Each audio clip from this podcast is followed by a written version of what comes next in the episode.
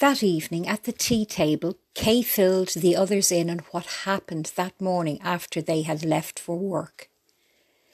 Mary gets up from her seat and goes around and gives her grandmother a big, big hug. All eyes except Mary's are filling with tears.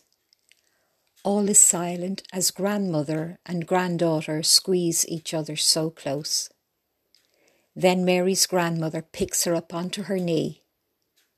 I have a feeling I have to make the most of this moment, she said as she smiled down at Mary. The teapot, the answer to everything in this home, was lifted again. Yet again, Pat breaks the silence. Mary, what can you tell us? asked Pat, getting excited. Do you know anything about me? Mary nodded no, but said nothing. Oh my God, am I dead? Mary nodded no again and said, I can't tell anything about the future, only the past. I could cause trouble. I'm so proud of my little girl, so proud of you. How have you gathered such wisdom at such a young age? Kay wondered. Mrs. Broderick took charge of the conversation, asking Mary, What can you tell us, love? I visited my grand other grandmother when she was a child. It was different.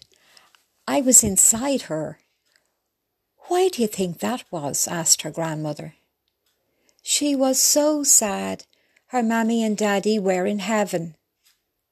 Was she on her own? asked Kay. No, she was with her two sisters. Mary now, tucked up in bed, fast asleep. The three ladies tried to gather their thoughts any ideas how we might get her home? asked Kay. How did you get back? asked her mam. Ma'am, I left my dad as he was falling from the tree, said Kay. A moment of silence as they took this in. But Mary's not with anyone, said Pat. We will write down the things we know about Kay and Mary's journey and anything I can recall about your Granny Rachel, about Granny Rachel. I'll write, said Pat.